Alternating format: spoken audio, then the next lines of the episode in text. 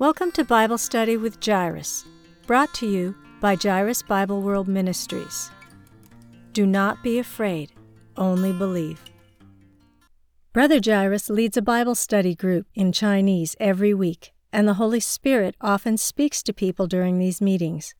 We felt compelled to share some of the revelations we received from the Holy Spirit, and we hope these studies will reach and benefit more listeners.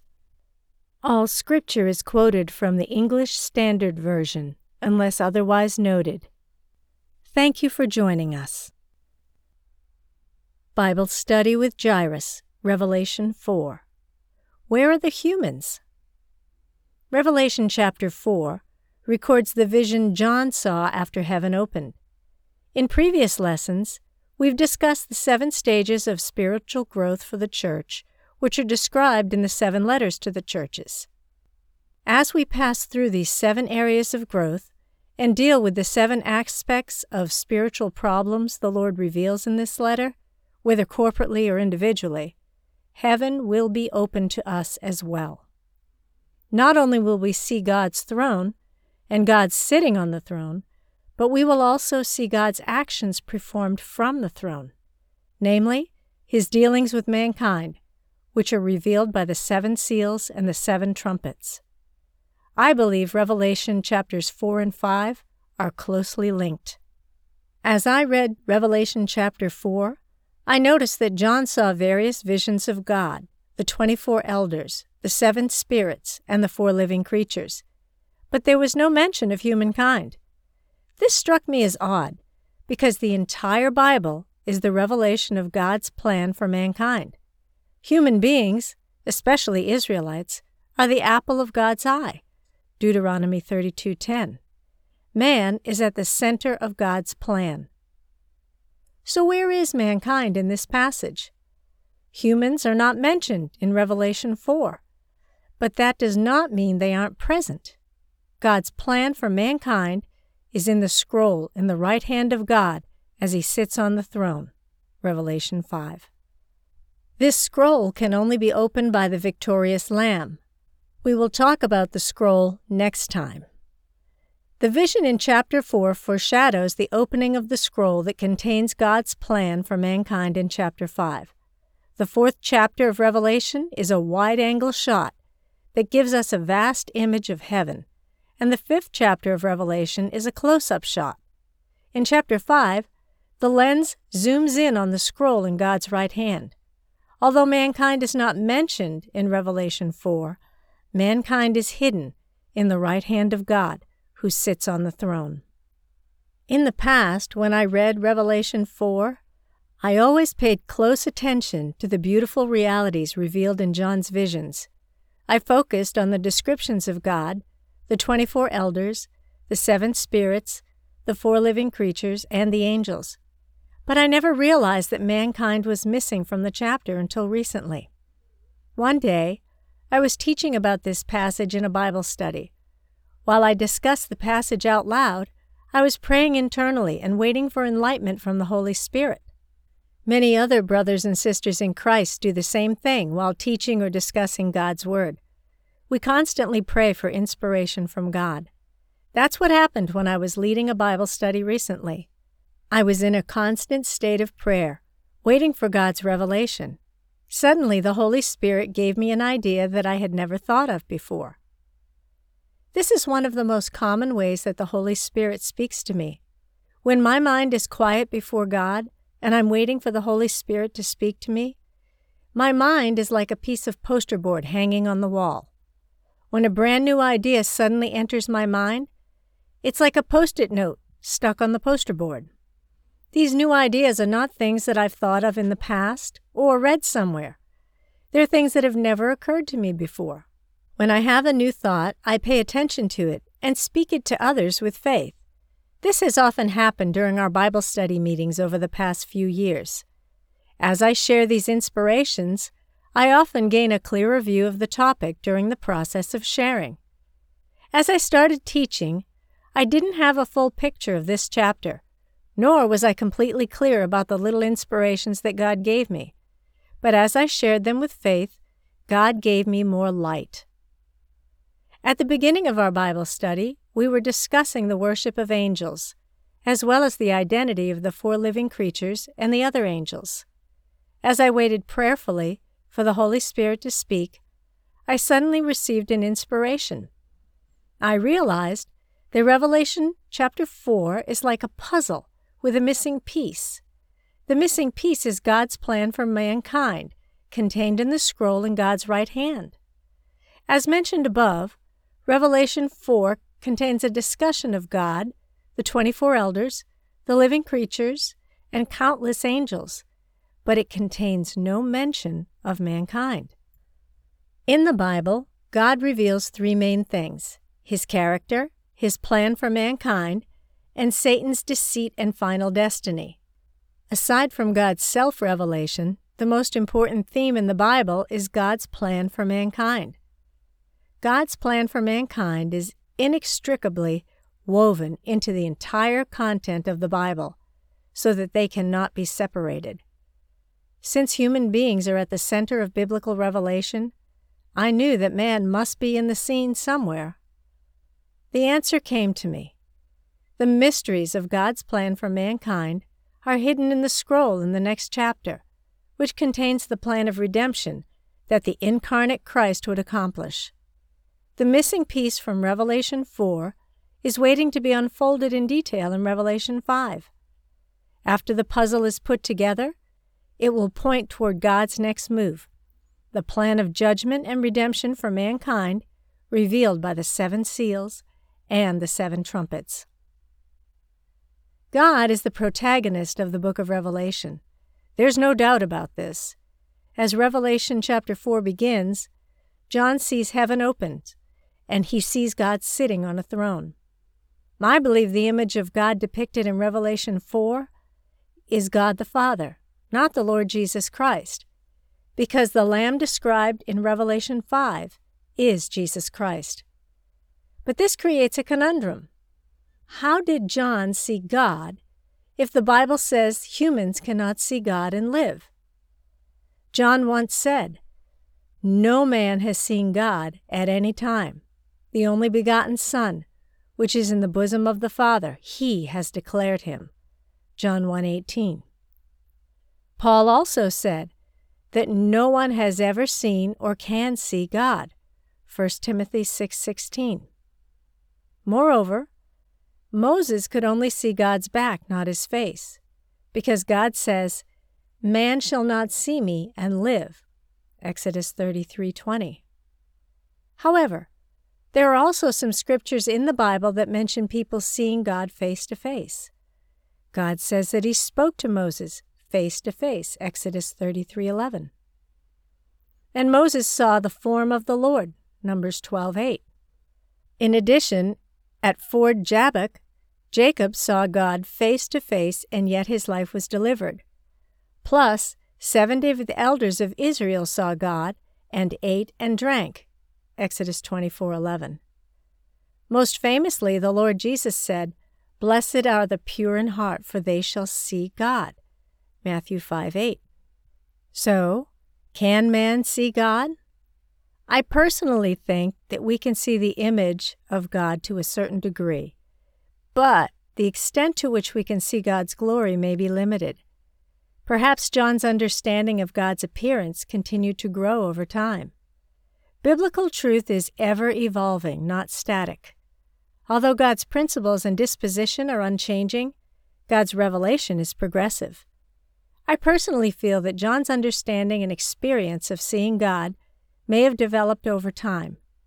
Perhaps he had a different understanding when he wrote Revelation than when he wrote the Gospel of John. Let's take a look at John's description.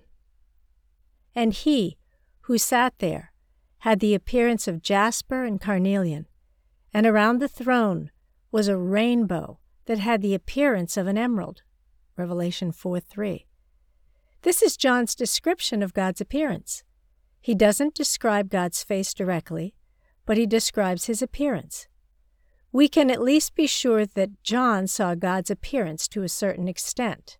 Since God began to give me prophetic dreams in 2015, I have seen the appearance of the Lord Jesus and the Holy Spirit many times. I even saw the glorious face of Jesus. I am very eager to see the appearance of the Heavenly Father as well, and I am envious of Sisters Lai Wang Shulan from Taiwan and Anna Rountree from the United States, who describe their experiences of seeing the Heavenly Father. I often pray for this to happen to me, but so far I have not had the same experience as they have had. Only a few times have I vaguely seen the appearance of the Heavenly Father.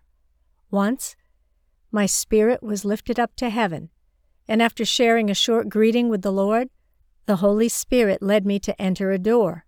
He told me that the Heavenly Father often passed by there in a vehicle. I immediately saw a wisp of smoke, and the Holy Spirit told me it was traces of the Father flying by. Psalm 18:10 says, he rode on a cherub and flew. He came swiftly on the wings of the bird. Isaiah 66:15 says, For behold, the Lord will come in fire, in his chariots like the whirlwind. Although the Father is omnipresent, he has all kinds of mounts and vehicles in heaven. Many people focus on John's description of the Father in Revelation 4 as the only picture of God, thinking that God the Father has glue on his buttocks and can only sit motionless on the throne and receive everyone's worship. This is a wrong concept. God the Father often walks around in heaven.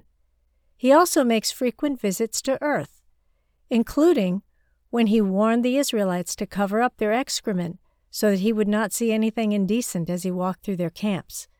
Deuteronomy 23:14. God the Father is the one God and Father of all who is over all and through all and in all. Ephesians 4 6. In fact, God the Father visits us far more often than we can imagine. But we don't perceive His presence because our spiritual eyes are not prepared to perceive His secret appearance. In the dream I just mentioned, I was very disappointed. I had seen the Lord face to face, and the Holy Spirit was with me, leading me to visit heaven. So I was hoping to see the Father as well. But I couldn't even see his back clearly, not to mention getting to see a vision of God on the throne as described by John in Revelation 4. So I could not help but feel disappointed. During another spiritual experience, the Holy Spirit was driving a vehicle to take me into heaven for a visit. I saw a lion and a horse lying peacefully on the same hillside. After crossing the hillside, I saw many people playing in a place similar to a swimming pool. Suddenly, someone said that God was coming to visit us. It immediately started raining rainbows, and everybody was so excited. I didn't see the Father clearly, but I was told that the Father had visited through the mode of the rainbow rain. Revelation 4 mentions a rainbow surrounding God's throne, so we know that rainbows often accompany God the Father's appearance. In another dream, some believers and I went on a long trek. It was a difficult climb to get to heaven, but we finally got there with the help of Jesus Christ. From a distance, I saw the Heavenly Father and Jesus talking to one another, and I heard them talking about a big performance that was about to begin. God said He was waiting for more believers to join the action. This may be a sign of the great revival to come but I only saw them vaguely from a distance and overheard their discussion. I have written more about this dream on the Elijah list. You can find a detailed account of this dream by searching for Shake Off Disappointment and Keep Climbing on Elijah List by Sean Sung. I describe these experiences of mine to show that after hearing other people's testimonies, I began longing to see the Father. I had not had these experiences in the past, but after I fervently prayed, I began to have supernatural experiences of seeing the Father. I personally think that we don't need to be limited by our theology. God the Father's decision to appear to us does not depend on our theology, but on His own will. Remember, the Lord Jesus said, Whoever has my commandments and keeps them, he it is who loves me. And he who loves me will be loved by my Father and I will love him and manifest myself to him. John 14:21. Although this verse is referring to Jesus showing himself to us, not the Father, it reveals a universal principle. Our love and desire for God is a prerequisite for God showing Himself to us. In addition, don't forget that the Lord Jesus said, Blessed are the pure in heart, for they shall see God. Instead of debating about whether or not we can see God, let's focus on developing a pure heart full of love for God. When I heard other people's testimonies about seeing the Father, I didn't condemn or criticize them. Instead, I prayed from the bottom of my heart. Let my heart be as pure as that person so that I can see you. I prayed fervently and left the rest to God. Rather than pursuing the experience of seeing God, I pursued becoming a pure hearted person. Only then did God allow me to see Him to a certain extent. In Revelation 19, John saw an angel and wanted to worship him. But the angel rebuked him and told him to worship only God. He explained that angels and human believers are fellow servants, and we all hold to the testimony of Jesus. Verse 10. In his epistles, Paul also critiqued the church's teaching on the worship of angels. Colossians 2:18. Hebrews 1:14 clearly says, "Are they not all ministering spirits sent out to serve for the sake of those who are to inherit salvation? Paul also said, Do you not know that we are to judge angels? 1 Corinthians 6 3. Clearly, the Bible prohibits angel worship. Let's take a look at John's description of the 24 elders and of the various angels, including the four living creatures, that were standing before the throne. Most of us agree that the four living creatures are a kind of angel. Ezekiel chapter 1 has a detailed description of the four living creatures, and a similar description of the cherubim in Ezekiel chapter 4. These beings have multiple wings with wheels under their wings and have four faces the faces of a lion, a cow, a man, and an eagle. The four living creatures described in Revelation 4 are similar. It seems that the four living creatures are a kind of cherubim, angels created by God. Who are the 24 elders sitting on the 24 thrones surrounding the throne? Some believe they are the 12 sons of Jacob and the 12 apostles. Personally, I find this statement unreliable. John, one of the 12 disciples, was the one describing the vision, yet he was still alive on earth. Was he serving as one of the 24 elders in heaven while he was still alive on earth? Personally, I think this is untenable. I personally believe that these 24 elders may have been another type of creature created by God. I said they were creatures and not angels because I can't be sure if they are angels. But I do know that there are many mysterious creatures in existence that are beyond our current understanding. For example, the Bible mentions that Melchizedek has no father, no mother, no beginning, no end, and no genealogy. Hebrews 7 3. But he has a physical body and served as the king of Salem and the priest of the Most High God. The book of Hebrews says Jesus Christ is a high priest according to the order of Melchizedek. Melchizedek cannot be an angel because an angel has no body he cannot be an ordinary person, because he has no father, no mother, no beginning, and no end. Melchizedek is also not God, because he is a priest of God, nor is he Christ, for Christ is a high priest according to his order. So who is Melchizedek? We do not know. So we can see that there are many kinds of creatures that God has created, and we don't necessarily know about all of them. The Bible doesn't give us a clear answer, because this is not the main point of biblical revelation. What is the main point of biblical revelation? The center of biblical revelation is God's plan from eternity past to one day come to earth, be crucified, and be resurrected, so he could woo his bride, the church, the manifestation of his glory. In other words, the destiny of the church is to become mature and eventually sit on the throne with God. Revelation 3:21. We need to shift our focus from the 24 elders and the four living creatures and the other angels in front of the throne of God, who is sitting on the throne with a scroll in his right hand. That scroll reveals the mystery of God's plan for mankind. That is, after we have gone through a process of maturation, we will become the glorious bride who sits on the throne with God. We must not seek to end up in front of the throne. We must seek to be on the throne as overcomers. Revelation 3:21. Many people still have the same mentality as John, feeling that angels are very great and we must worship them. But that's incorrect. We must worship God alone.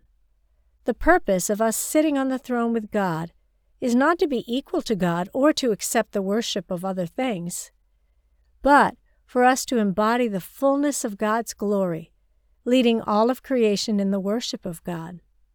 We are above the angels, not below them.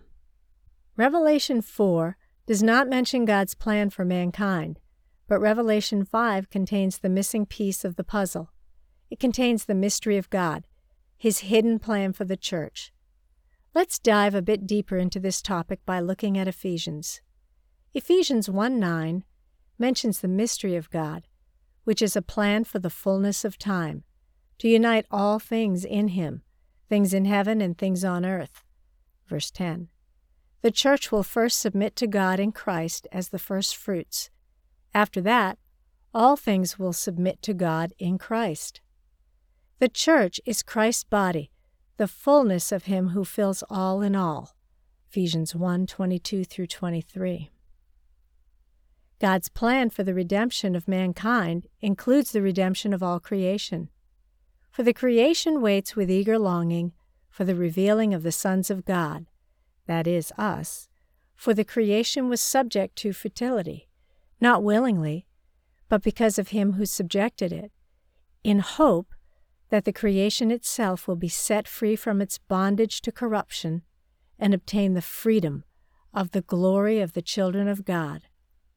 Romans 8:19 through 21. In other words, the mystery of God's plan for man's redemption, which is revealed in the scroll, will eventually lead to the redemption of all things. God has given humankind an amazing honor. The Bible never says that the 24 elders are allowed to sit on the throne with God, but it does say that human believers can sit on the throne with him. Revelation 3:21. The Bible does not say that angels can abide in God and God in them. But Jesus said to his human followers, I am in my Father, and you are in me, and I am in you. John 14:20. God is a tabernacle into which we can enter, and we are also his tabernacle and dwelling place. Colossians 3 reveals that our life is hidden with Christ in God. Verse 3. The Bible does mention that before the fall, Satan was a cherub, created to cover the Ark of the Covenant and he was covered in all kinds of precious stones, and walked on the holy mountain of God. Ezekiel 28 13 through 14. But the Bible never says that any angels can receive the life of God like we can. Angels will not become the bride of Jesus Christ, the image of Christ, the brothers of Jesus Christ, or the children of God. But we humans can become sons of God we are different from angels, and we are higher than angels. Satan is jealous of mankind, so he spreads lies to confuse our minds and prevent us from realizing just how precious our identity in Christ really is. Rather than focusing on the angels and other creatures, we should focus on God and on the scroll which contains the mysteries of God's plan for humankind. Explored further in Revelation 5. When we look at the vision in Revelation 4, we see that mankind is not standing before God's throne with the elders, living creatures, and angels. Instead, mankind is seated on the throne with God. Romans 3:21. Man is a child of God, has the life of God, sits on the throne with God, and manifests the glory of God. The purpose of sitting on God's throne is not to be worshiped like God, but to lead all things to worship God.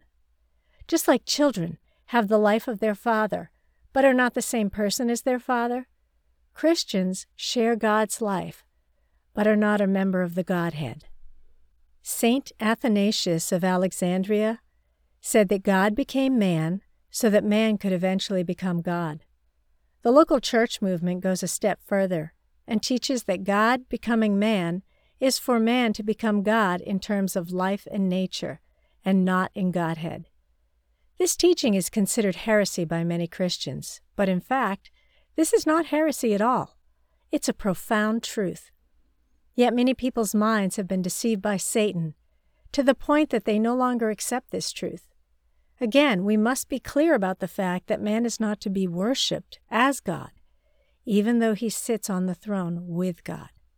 Instead, God's presence is a tabernacle that people can enter, and only those who overcome can sit on the throne with the Lord, just as the Lord sat on the throne with his Father after he overcame. Revelation 3:21. In order to personally experience this divine truth, we must go through a process of sanctification.